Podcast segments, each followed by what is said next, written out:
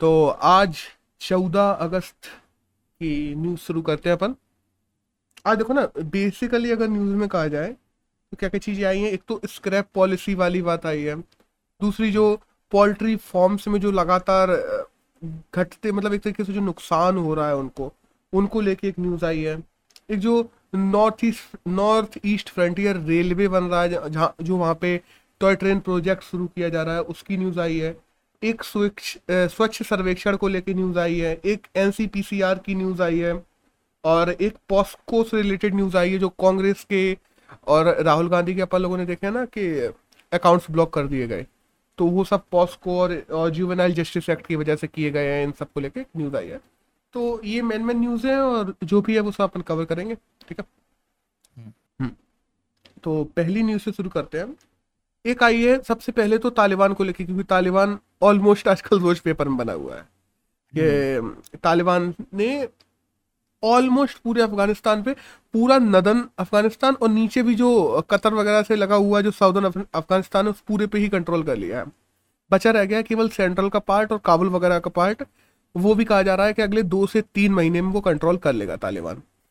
Bye the वे, अभी Britain हुआ, UK हुआ या अमेरिका की बात कर लें, वो लोग अपने फोर्सेस भेज रहे हैं तालिबान में, बट अब वो तालिबान को हटाने के लिए नहीं भेज रहे अफगानिस्तान में, वो केवल अपने ऑफिशियल्स को वहां से निकालने के लिए भेज रहे हैं।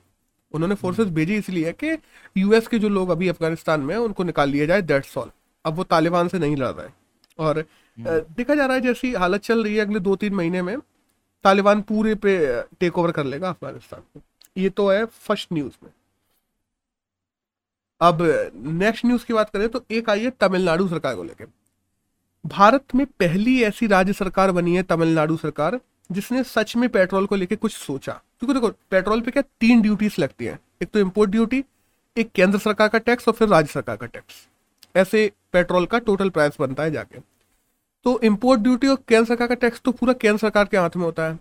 राज्य सरकार का टैक्स राज्य सरकार खुद से कम ज्यादा कर सकती है। तो तमिलनाडु पहला ऐसा राज्य बना है जिसने अपने पेट्रोल पे तीन रुपये वैट कम कर दिया है, वैल्यू एडेड टैक्स जो होता है वो कम कर दिया है। और अगर वैसे बेसिकली बात की जाए ना कि तीन रुपये कम करने से उसको साल में ग्यारह सौ करोड़ रुपए का नुकसान होगा, क्योंकि अगर राज्यों की कमाई की बात की जाए ना तो तकरीबन तकरीबन तमिलनाडु सरकार को बाईस से तेईस हजार करोड़ रुपए मिलते हैं केवल और केवल पेट्रोल के टैक्स से। तो ये तीन रुपए कम करने से उसको ग्यारह सौ करोड़ का नुकसान होगा। और केवल इन्हीं वजहों से अभी तक पेट्रोल और एल्कोहल इन चीजों को जीएसटी में नहीं डाला गया है, क्योंकि अगर इनको जीएसटी में डाल दिया जाए ना तो अभी पेट्रोल और डीजल गिर के तुम्हारे साठ रुपए या पैंसठ रुपए पे आ जाएंगे, क्योंकि फिर अट्ठाईस अट्ठाईस परसेंट मैक्सिमम स्लैब होता है जीएसटी का, उससे ऊपर लगा ही नहीं सकते। तो इस वजह से इनको जीएसटी से बाहर रखा गया है पेट्रोल एल्कोहल इन चीजों को, क्योंकि इन पे जितना चाहे राज्य और केंद्र सरकार उतने टैक्स लगा सके, दैट्स ऑल। इसमें तो यही था। अब एक नेक्स्ट न्यूज आई है द हिंदू में बारह नंबर पेज पे, एक इंट्रानेजल वैक्सीन को लेके आई है कि इंडिया में जो भारत बायोटेक है जो कोवैक्सीन बनाती है उसको छूट मिल गई है इंट्रानेजल वैक्सीन को ट्रायल करने के लिए इंडिया में। इंट्रानेजल क्या है ना कि तुम्हें वैक्सीन कर दिया जाएगा, इंजेक्शन लगाने की जरूरत नहीं पड़ेगी, नाक से ही तुम सूंघ लोगे या नाक से ही तुम्हें वो तरल पदार्थ टाइप का हुआ करेगा, उसको अगर तुमने खींच लिया तो तुम वैक्सीनेटेड हो जाओ तुरंत। और इंट्रानेजल वैक्सीन का इंडिया में अभी ट्रायल शुरू करने की अनुमति दे दी है भारत सरकार ने भारत बायोटेक को। बाय द वे, ये पहली वैक्सीन नहीं जो इंट्रानेजल है, अमेरिका में भी इंट्रानेजल वैक्सीन का ट्रायल चल रहा है लगातार। और जहां तक है कि इंटरनेशनल वैक्सीन अपन लोगों को अगले दो तीन महीने में देखने को मिल जाएगी बाजार में। एक नेक्स्ट न्यूज आई है गोदरेज को लेके कि जो गोदरेज के अभी एमडी और सीएमडी थे वो अभी तक आदि गोदरेज थे, अब आदि गोदरेज की जगह नादर गोदरेज हैं जो उनके ही लड़के हैं बाय। तो अब वो गोदरेज इंडिया के नए एमडी बन जाएंगे गोदरेज इंडस्ट्रीज के, दैट्स ऑल। इसमें क्या एक नेक्स्ट न्यूज आई है पोल्ट्री फॉर्म्स को लेकर। हुआ क्या ना, पोल्ट्री फॉर्म्स जब भी अपन चलाते हैं ना तो पोल्ट्री फॉर्म्स में सबसे ज्यादा खर्चा आता है, तकरीबन साठ से पैंसठ परसेंट खर्चा केवल इसी का आता है कि मुर्गियों हुआ या पिग्स हुए, जिनको भी अपन जिसका भी पोल्ट्री फॉर्म चला रहे हो उनको खिलाने पिलाने का साठ पैंसठ परसेंट खर्चा केवल जानवरों को खिलाने पिलाने का आता है पोल्ट्री फॉर्म्स में। बट अभी क्या हुआ ना जैसे मुर्गियों की अपन बात कर ले तो मुर्गियों को ज़्यादातर सोयाबीन वगैरह खिलाया जाता है, वो उनके लिए बेस्ट होता है। बट सोयाबीन की प्राइसेस छत्तीस रुपए थी जो एक साल में छियानवे रुपए हो गई हैं अभी, तो ऑलमोस्ट तीन गुना बढ़ गई है। तो और दूसरी तरफ अपन देखते हैं ना, जब कोरोना हुआ तो मार्केट में सेंटिमेंट्स कैसे फैल गए कि नहीं अपन लोगों को मुर्गा मांस मच्छी नहीं खाना है, बाहर की चीज, पहले तो बाहर की चीजें नहीं खानी है, उस वजह से उनका मार्केट गिरा। फिर मुर्गा मांस मच्छी इन चीजों को खाओगे तो कोरोना जल्दी होता है, ये होता है वो होता है, अंडा खाओगे तो जल्दी होता है। तो ऐसे जो सेंटिमेंट्स मार्केट्स में फैले हुए हैं, दूसरा इधर कोस्ट बढ़ती चली जा रही है। इन दोनों की वजह से ना पिछले एक साल में अट्ठाईस हजार करोड़ का नुकसान हुआ है पोल्ट्री इंडस्ट्री को इंडिया में। ये रिपोर्ट है द हिंदू में छपी हुई है। hmm. और अब इसके लिए केंद्र सरकार क्या कर रही है, केंद्र सरकार ने, अब देखो सोयाबीन इंडिया में मिलना सस्ता मुश्किल है क्योंकि लगातार इन्फ्लेशन बढ़ती चली जा रही है और सारी चीजें। तो hmm. केंद्र सरकार ने क्या कहा है ना, जो जेनेटिकली मॉडिफाइड सोया होता है, जो जीएम सोया कहते हैं, जेनेटिकली मॉडिफाइड क्या होता है ना, किसी बीज को या किसी भी खाने वाली चीज को जेनेटिकली मॉडिफाइड कर दिया जाता है तो वो ज्यादा दिन तक अच्छा बना रहता है, उसमें ज्यादा पोषण तत्व आ जाते हैं, ज्यादा जल्दी उगता है। जैसे मान लो पेड़ है तो उसको थोड़े बहुत वातावरण के चेंजेस से नुकसान नहीं होगा, मतलब वो जेनेटिकली मॉडिफाइड कर दिया जाता है लैब में उसके बीज को। तो जो जेनेटिकली मॉडिफाइड कोई भी चीज है, जब अपन जीएम क्रॉप की बात करते हैं तो इंडिया में जीएम क्रॉप बैन है बाय द वे। कुछ दो तीन ही क्रॉप है जो जीएम क्रॉप तुम इंडिया में उगा सकते हो, अगर उनके अलावा तुम कोई भी उगाते हो इंडिया में तो तुम्हें पांच साल की जेल या एक करोड़ रुपए का जुर्माना भरना सक, भरना पड़ता है। लेकिन अभी पोल्ट्री फॉर्म की इतनी बुरी हालत देखते हुए केंद्र सरकार ने कहा है कि जो जीएम सोयाबीन है उसको अगर इंपोर्ट करेगा कोई भी किसान तो हम उसको इंपोर्ट सपोर्ट देंगे, कि मतलब सपोर्ट देंगे जिससे वो इंडिया में पाए जाने वाले सोया से ज्यादा सस्ता पड़ जाएगा कंपेरेटिवली अगर कहा जाए तो बाहर से मंगाएंगे। क्यों? तो क्योंकि वहां पे बहुत ज्यादा हो रहा है क्योंकि वो जेनेटिकली मॉडिफाइड है, सिंपल सी बात है। बट अब वही कहा जाता है, इसके रिपरकशंस भी हो सकते हैं रघु, क्योंकि अगर मान बाहर से मंगाया उनको तो मुर्गियों खिलाओगे और वही अंडे वगैरह और मांस उनसे ही मिलता है तुम्हें। मानो जो जीएम मॉडिफाइड सोया तुमने कहीं गलत जगह से मंगा लिया जिसको गलत तरीके से मॉडिफाइड किया हुआ होता, या उसमें कोई जीन्स में कुछ मिसमैच रह गया या कुछ भी हो गया, तो मुर्गियां गलत चीज खाएंगी, उनको इंसान गलत खाएंगे और आगे कहां तक वो चीज फैला फैल सकती है ये सोचो एक बार। अगर कुछ गलत या कोई बीमारी या कोई भी चीज अगर गलत उसमें चली आई तो इस इन्हीं वजहों को सोचते हुए अपनी केंद्र सरकार ने इंडिया में जीएम क्रॉप्स बैन कर रखे हैं। लेकिन अभी क्या है ना, अभी कुछ चीजें, जैसे पहला अगर जीएम क्रॉप की बात की जाए तो इंडिया में पहला जीएम क्रॉप जिसको ऑफिशियल किया गया था वो था बीटी कॉटन। तो बीटी कॉटन था जिसको, जो पिंक वुल वुल वॉर्म बनती है जिससे, तो वो है बीटी कॉटन। तो बीटी कॉटन ऐसा पहला जीएम क्रॉप था जो इंडिया में अलाउ किया गया था। और अभी हाल में कहा जाए तो इम्पोर्ट करने के लिए जो जीएम सोया है उसको अलाउ कर दिया गया है। दैट्स ऑल, ये है पूरे इस न्यूज में। हम्म, एक स्पोर्ट्स से न्यूज आई है कि जो डेनर भी हैं उनको सीनियर वुमेन जो नेशनल टीम है अपनी उसका हेड कोच बना दिया गया। ओके, दैट्स ऑल, बस इसमें इतना ही है। एक नेक्स्ट न्यूज आई है स्क्रैप पॉलिसी को लेके, ऑलमोस्ट हर पेपर में आई है ये। तो पीएम ने ना कल इंडिया की स्क्रैप पॉलिसी को लॉन्च कर दिया। स्क्रैप पॉलिसी क्या है? कोई भी सरकारी वाहन जो पंद्रह साल से ज्यादा पुराना है और कोई भी प्राइवेट वाहन जो बीस साल से ज्यादा पुराना है उनको स्क्रैप करवा दिया जाएगा और उनका पांच पर अगर वो अनफिट है तो अगर वो अनफिट है तो उनको स्क्रैप करवा दिया जाएगा। और जो भी कंपनी या जो भी संस्था उसको स्क्रैप करेगी वो उस गाड़ी की तकरीबन तकरीबन पांच परसेंट वैल्यू तुम्हें प्रोवाइड करवाएगी स्क्रैप करने के बाद। अब इससे क्या होगा ना, जो भी बंदा अपने वाहन को स्क्रैप करवाता है उसको सरकार रोड टैक्स में छूट देगी, सरकार रजिस्ट्रेशन फीस में छूट देगी, ऊपर से स्क्रैप करवाने पे तुम्हें उस वाहन की टोटल कॉस्ट का पाँच परसेंट भी मिलेगा। तो अगर तुम नई गाड़ी खरीदते हो, सिंपल सी बात है, अगर तुमने अपने पुराने वाहन को स्क्रैप करवाया है तो तुम्हें नई गाड़ी पे तकरीबन तकरीबन पंद्रह से बीस परसेंट सस्ती पड़ेगी तुम्हें नई गाड़ी, अगर तुमने पुरानी गाड़ी को स्क्रैप करवाया तो। अब क्या है ना, स्क्रैप करवाना जरूरी इसलिए भी हो जाता है क्योंकि अपन देखते हैं लोग घसीट रहे हैं बीस पीस, एक गाड़ी ले लिए उन्होंने तो सोच लिया भाई हमारे परिवार में तो यही गाड़ी रहेगी, बीस पीस तीस तीस साल तक घसीट रहे हैं, अनफिट हो जा रही है, काला धुआं छोड़ रही है, फिर भी वो घसीट रहे हैं। देखो ये एक वॉलंटरी स्कीम है बाय द वे, ऐसा नहीं है कि घर से पकड़ पकड़ के तुम्हारी गाड़ियां खींच ले जाएंगे, स्क्रैप कर देंगे, नहीं नहीं नहीं, वॉलंटरी स्कीम है, तुम खुद चाहो तो करवा सकते हो। बस होगा क्या ना, ये इंटरनेशनली अपन लोगों ने देखा है कि जब भी स्क्रैप स्कीम शुरू की गई थी इंटरनेशनली किसी भी देश में, तो उस देश में कंपेरेटिवली हुआ क्या है, चाहे अपन इंडस्ट्रीज की बात कर लें, जो मोटर व्हीकल इंडस्ट्रीज होती हैं उनको फ़ायदा हुआ है, इससे स्क्रैप हुए हैं तो टोटल इन्वायरमेंट का फ़ायदा हुआ है, जो लोग हैं जिन लोगों ने स्क्रैप करवाई है उन लोगों को फ़ायदा हुआ है, क्योंकि उन लोगों को नई गाड़ियाँ खरीदनी थी तो उनको पंद्रह बीस परसेंट तक का छूट मिल गया उसमें। तो इन सब चीज़ों को देखते हुए स्क्रैप पॉलिसी लेके आई गई है इंडिया में। अब इंडिया में बात की जाए ना, तो इंडिया में तकरीबन तकरीबन इक्यावन लाख ऐसी गाड़ियां हैं जो बीस साल से ज़्यादा पुरानी है, और तकरीबन पचास लाख ऐसी गाड़ियां हैं जो पंद्रह साल से ज़्यादा पुरानी है। मतलब तकरीबन तकरीबन एक करोड़ मान लो, तो एक करोड़ गाड़ियां ऐसी हैं जो पंद्रह साल से ज़्यादा पुरानी है।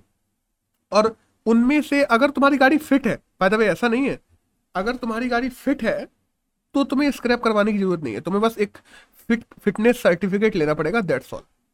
बट पता है इसमें भी सरकार ने एक कैच डाल दिया है कि अगर तुम्हारी गाड़ी बीस साल से ज़्यादा पुरानी है और अगर तुम फिटनेस सर्टिफिकेट लेने जाते हो या री रजिस्ट्रेशन करवाने जाते हो या कुछ भी करवाने जाते हो, तो सरकार तुमसे छः सात गुना ज़्यादा फीस वसूलेगी। तो ऑटोमेटिकली सिंपल सी बात है कि जितने की गाड़ी हुई उससे पता पड़ा उसकी आधी प्राइस तो तुम्हारे सर्टिफिकेशन में ही वसूल ली, तो तुम ऑटोमेटिकली कहोगे कि हाँ भाई स्क्रैप कर दो, वो ज़्यादा अच्छा है, मैं नई गाड़ी ले लेगा। तो आ, यही है पूरा इस न्यूज़ में। बाय द वे अभी अगर स्क्रैप की बात की जाए तो अपने पास में ऐसा इंफ्रा भी नहीं है कि अपन स्क्रैप कर पाए, क्योंकि जो स्क्रैप करने के लिए फैक्ट्रियाँ चाहिए, स्क्रैप करने के लिए मशीनरी चाहिए, इंडिया में अभी स्क्रैप करने के लिए सही से मशीनरी भी नहीं है। अभी अगर हज़ार लोग पहुँच जाए ना कि मेरी गाड़ी स्क्रैप कर दो, तो सरकार नहीं कर पाएगी क्योंकि उनके पास स्क्रैप करने का भी इंफ्रा नहीं है अभी। तो बस स्कीम लॉन्च कर दी है क्योंकि इंटरनेशनली सब चीज़ों को देखते हुए और ज़रूरतों को देखते हुए। हाँ कुछ जगह प्लांट हैं स्क्रैपिंग के जो अभी कार्यरत है, अब देखते हैं कैसे आगे इसको एग्जीक्यूट किया जाता है, क्योंकि किसी भी स्कीम स्कीम को लॉन्च करने से ज़्यादा उसके एग्जीक्यूशन मैटर करता है एट दी एंड। तो दैट्स ऑल, इसमें तो यही था। हुँ? एक न्यूज़ आई है स्वच्छता सर्वेक्षण को लेके जो अभी दो हज़ार इक्कीस में बता ना। देखो दो प्रकार के हमारा स्वच्छता सर्वेक्षण, लोग सोचते हैं कि एक स्वच्छता सर्वेक्षण की रिपोर्ट निकलती है साल में, नहीं ऐसा नहीं है। स्वच्छता सर्वेक्षण की कई रिपोर्टें टाइम टाइम पे निकलती रहती हैं। अभी वाट, वाटर प्लस कैटेगरी जो होती है ना, कि तुम्हारे यहाँ वाटर का ट्रीटमेंट कैसे हो रहा है, हाउस होल्ड वाटर का ट्रीटमेंट कैसे हो रहा है, कमर्शियल वाटर का ट्रीटमेंट कैसे हो रहा है, वाटर रिसाइकलिंग कैसी हो रही है, वाटर सर्टिफिकेशन कैसा हो रहा है, इन सब चीज़ों को ध्यान में रखते हुए ऊपर से चार मानक हैं। कौन कौन से? एक तो सर्विस लेवल जो प्रोग्रेस है वाटर की वो कैसी है, सिटीजन्स का फीडबैक कैसा है वाटर को लेके कि तुम्हारे यहाँ वाटर कैसा मिल रहा है, थर्ड के डायरेक्ट ऑब्जर्वेशन के वो लोग खुद जाके देखते हैं कि हाँ तुम्हारे यहाँ वाटर का ट्रीटमेंट कैसा है, वाटर सब तक पहुँच रहा है, ये सब चीज़ें। और चौथा होता है सर्टिफिकेशन, कि जो लोग वाटर डिस्ट्रीब्यूटर्स हैं तुम्हारे एरिया में जो पानी पहुँचाते हैं उनका सर्टिफिकेशन कैसा है, क्या है।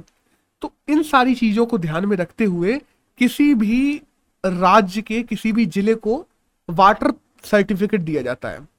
तो इसमें कहा जाए ना तो इंडिया में टॉप पे वाटर प्लस कैटेगरी में अगर कोई भी शहर रहा है तो वो रहा है टॉप पे इंदौर, मध्य प्रदेश का। तो इसको लेके, और इंदौर देखा जाए सबसे स्वच्छ शहर भी है और वाटर कैटेगरी में फर्स्ट रहा, तो इसको लेके शिवराज सिंह चौहान ने भी चौहान ने भी बधाई दी जो मध्य प्रदेश के सी एम है। बस यही आया दैट्स ऑल कि वाटर प्लस कैटेगरी होती क्या है, इसके लिए मानक कौन कौन से होते हैं, तो वो चार मानक कौन कौन से होते हैं मैंने बता दिया। और वाटर प्लस कैटेगरी में इस साल का टॉप शहर है इंदौर। दैट्स ऑल, इस न्यूज में जानने के लिए इतना ही है। हुँ? एक नेक्स्ट न्यूज आई है जिसमें बताया गया कि N C P C R ने कहा है कि जो राइट टू एजुकेशन है कि हाँ S C S T O B C को एक लिमिटेड सीट्स होनी चाहिए, हर बच्चे को पढ़ने पढ़ा, पढ़ाई पढ़ाई के लिए भेजना चाहिए, ये अभी तक क्या केवल सरकारी और प्राइवेट स्कूल में ही लागू होता है।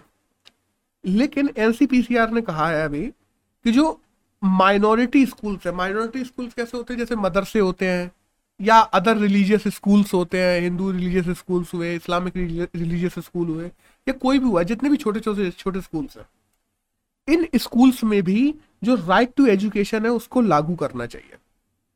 क्योंकि इन स्कूल्स में भी लागू होगा तो जो बच्चे केवल इन स्कूल्स में ही जाते हैं, उनको भी सरकार की इस स्कीम का फायदा मिल पाएगा। ये कहा है एनसीपीसीआर ने लागू करने के लिए, अभी लागू हुआ नहीं है, बट सरकार को एक सलाह दी है कि हाँ इसको लागू करना चाहिए। बाय द वे अगर स्कूल्स की बात करें ना, तो इंडिया में तकरीबन दस से ग्यारह लाख सरकारी स्कूल हैं जिनमें तेरह करोड़ बच्चे पढ़ते हैं, और वहीं पे अगर प्राइवेट की बात करें तो चार से साढ़े चार लाख स्कूल हैं प्राइवेट जिनमें बारह करोड़ बच्चे पढ़ते हैं।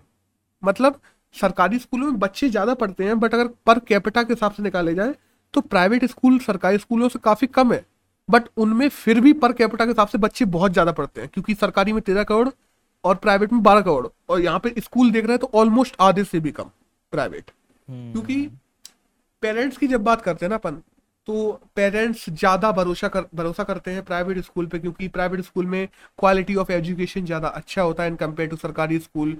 इवन दो सरकारी स्कूलों का एक ग्राफ छपा हुआ है आज के पेपर में इंडियन एक्सप्रेस में, उसमें दिखाया भी गया है कि सरकारी स्कूलों में एडमिशन लगातार गिरते जा रहे हैं, जो कि देखा जाए तो किसी एक स्कूल देश के लिए अच्छा नहीं है, क्योंकि अपन टैक्स पेयर्स हैं, अपन टैक्स का पैसा देते हैं, और अपन लोगों के जो बच्चे हैं उन लोगों को फ्री और क्वालिटी एजुकेशन प्रोवाइड करवाना हमारे देश की सरकार की जिम्मेदारी है, जो कि वो नहीं करवा रही है। फ्री तो करवा रही है, क्वालिटी एजुकेशन प्रोवाइड नहीं करवा रही है, जिस वजह से जो प्रिविलेज लोग हैं जिनके पास में पैसे हैं वो सरकारी की जगह प्राइवेट स्कूलों को ज़्यादा प्रेफर करते हैं। तो दैट्स ऑल, इस न्यूज़ में तो इतना ही था जाने के। एक नेक्स्ट न्यूज़ की बात करें तो वो आई है नॉर्थ ईस्ट से, और वो भी आई है अरुणाचल प्रदेश से। अरुणाचल प्रदेश के जो सीएम है पेमा खांडू, उन्होंने अभी जो तवांग है ना, वहाँ पर तवांग को टूरिस्ट सेंट्रिक बनाने के लिए एक टॉय ट्रेन प्रोजेक्ट शुरू किया है। ये होगा क्या ना, टॉय ट्रेन मतलब एक छोटी ट्रेन होगी जो लोगों को पूरे तवांग के चारों ओर घुमाया करेगी, लेके जाया करेगी, दिखाएगी अलग अलग, टूरिज्म को प्रमोट करने के लिए, दैट्स ऑल। क्योंकि इंडिया में देखा जाए काफ़ी जगह टॉय ट्रेन चलती हैं, उत्तराखंड में चले जाओ, हिमाचल में चले जाओ, यहाँ पे भी चलती हैं, दक्षिण में भी चलती हैं, कर्नाटक वगैरह में। कि टॉय ट्रेन कहते हैं छोटी ट्रेन होती हैं जिनकी जो केवल उनका काम ही होता है कि तुम्हें उसी स्टेशन से उठाएंगे और उसी स्टेशन पर ऑलमोस्ट छोड़ देती है, एक या दो स्टेशन होते हैं, दैट्स ऑल।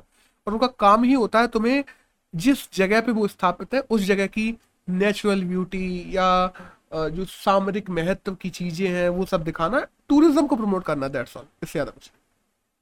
अब तवांग न्यूज में है तो तवांग अपने लिए थोड़ा जरूरी हो जाता है, क्योंकि तवांग से एक बार यूपीएससी में क्वेश्चन पहले पूछा भी जा चुका है।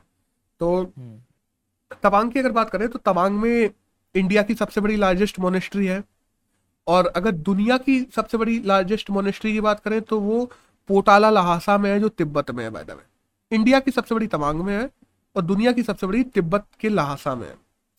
अब तवांग की बात करें तो तवांग और जो वेस्ट कांगा करके एक है वहाँ पे स्टेट, उन दोनों के बीच में एक पास है जो उनको जोड़ता है, उसको कहा जाता है सेला पास। कि जो मोनपा जो ट्राइब है, अगर तवांग मोनेस्ट्री की बात की जाए तो जो मोनपा ट्राइब है वो तवांग मोनेस्ट्री में ही रहती है और वो एक बुद्धिस्ट ट्राइब है। That's all. यहाँ पे अपना ही हो जाता है, खत्म। और एक न्यूज और आई है, मतलब इस न्यूज में जानने के लिए इतना ही था। अब एक न्यूज आई है इंडोनेशियन आर्मी, इंडोनेशिया में से, कि इंडोनेशियन जो आर्मी है उसमें अभी तक वुमेन्स को रखने के लिए वर्जिनिटी टेस्ट किया जाता था, बट वर्जिनिटी टेस्ट किया ना उनके सोशल बिहेवियर को बिगाड़ देती थी अगर कोई वर्जिनिटी टेस्ट में, क्योंकि देखो virginity test totally non non scientific है, क्योंकि साइंटिफिकली तुम पता ही नहीं लगा सकते कि कौन वर्जिन है कौन नहीं, तो ये टोटली नॉन साइंटिफिक है। और इसको अभी ख़त्म कर दिया गया है इंडोनेशिया में, क्या वर्जिनिटी टेस्ट नहीं किया जाएगा महिलाओं का, क्योंकि वही है ना कि एक नॉन साइंटिफिक चीज़ जो हंड्रेड परसेंट प्रूवन ही नहीं है, उसमें भी अगर कोई महिला फेल हो जाती है तो उसको कल्चरली या सोशली बहुत ज़्यादा बैकलैश झेलना पड़ता था, और बहुत सारी चीज़ और भी बहुत सारे रिप्रेशन थे इन चीज़ों के। और किसी की भी वर्जिनिटी चेक करना ना करना देखा जाए किसी का राइट नहीं है, क्योंकि वो उसकी पर्सनल उसकी पर्सनल लाइफ है ब्रो, वो कुछ भी करे एक्स वाई जेड। तो इंडोनेशियन आर्मी ने जो वर्जिनिटी टेस्ट करती थी वुमेन्स को अपनी आ, आर्मी में रखना है कि नहीं रखना है, इसके लिए तो वो अब कर दिया है बंद, दैट्स ऑल। इस न्यूज़ में तो एक आर्टिकल आया है इसको लेके कि जो ट्विटर है, देखो अपन लोगों ने पिछले कुछ समय में देखा है ट्विटर ने बहुत सारे कांग्रेस के अकाउंट्स ने उनको ब्लॉक कर दिया। इवन दो जो उनके फॉर्मर प्रेसिडेंट है राहुल गांधी, उनका भी जो अकाउंट है उसको ब्लॉक कर दिया गया है ट्विटर के द्वारा। अब ये सब करा क्यों गया है और ये सब किया जाना चाहिए कि नहीं किया जाना चाहिए, कहीं ट्विटर का दोहरा रवैया तो नहीं है, इन सबको लेकर आर्टिकल है। तो अपन बात करें ना, एक सेक्शन तेईस क्लॉज टू है पॉस्को एक्ट दो हज़ार बारह में और एक सेक्शन चौहत्तर है जुवेनाइल एक्ट दो हज़ार पंद्रह में, जुवेनाइल जस्टिस एक्ट में। तो इन दोनों में ये कहा गया है कि किसी भी ऐसी चीज को, किसी भी ऐसी घटना को जिसमें किसी भी बच्चे के साथ में, बच्चा यहाँ पर उनको कहा जाता है जो अठारह साल से नीचे से पर, तो किसी भी बच्चे के साथ में किसी भी प्रकार का कोई सेक्सुअल हरेसमेंट या से किसी भी प्रकार का कोई सेक्सुअल क्राइम किया गया हो, तो उसको, उस बच्चे की पर्सनल आइडेंटिटी पब्लिक नहीं की जा सकती। ये उसकी पर्सनल आइडेंटिटी पब्लिक करना गुनाह होगा और जो भी करेगा तो उसको सजा दी जाएगी। सिंपल सी बात है, क्योंकि क्योंकि वही है ना कि सामाजिक लेवल पे फिर उसको बहुत बैकलैश झेलना पड़ता है, और वो भी बचपन से ही, जो उसके मेंटल और सोशियोलॉजिकल हर प्रकार से उस पर इम्पैक्ट डाल सकता है। तो इसको लेकर अब किया क्या ना, राहुल गांधी ने अभी कुछ दिनों पहले एक बच्चे को, बच्चे बच्चे जिसके साथ में सेक्सुअल क्राइम हुआ था, उसकी आइडेंटिटी कि वो कहाँ से रहने वाला है, ये वो फलान ठिकाने, और वो पूरा लिख कर ट्विटर पर डाल दिया था कि यहाँ से रहने वाला है, इसके साथ में ऐसा ऐसा क्राइम हुआ है बीजेपी के शासन में, ये वो, उन्होंने जिस वजह से भी डाला हो। लेकिन हुआ क्या कि जैसे ही फॉर्मर प्रेसिडेंट अगर किसी भी राजनीतिक पार्टी का कोई भी पोस्ट करता है तो सिंपल सी बात है काफ़ी लोग उसको रीट्वीट भी करते हैं। तो जैसे ही जिन लोगों ने उसको रीट्वीट किया और राहुल गांधी जिन्होंने उसको डाला था, उन सब के अकाउंट उठा के ट्विटर ने कर दिए हैं बैन। लेकिन अब यहाँ पे वजह क्या है, ट्विटर का कहना ये है कि हमने बैन इस वजह से नहीं किया कि इंडिया में ये सब ये सब करना क्राइम है, हमने बैन इस वजह से किए हैं क्योंकि हमारी जो खुद की प्राइवेट एजेंसी है जो आइडेंटिफाई करती है कि ट्विटर पे क्या पोस्ट होना चाहिए क्या नहीं, हमने खुद से अपना जो ऑफिस बना के रखा है उसने आइडेंटिफाई किया कि ये चीज़ें ट्विटर पे नहीं होनी चाहिए, इस वजह से हम लोगों ने इसको ब्लॉक किया है।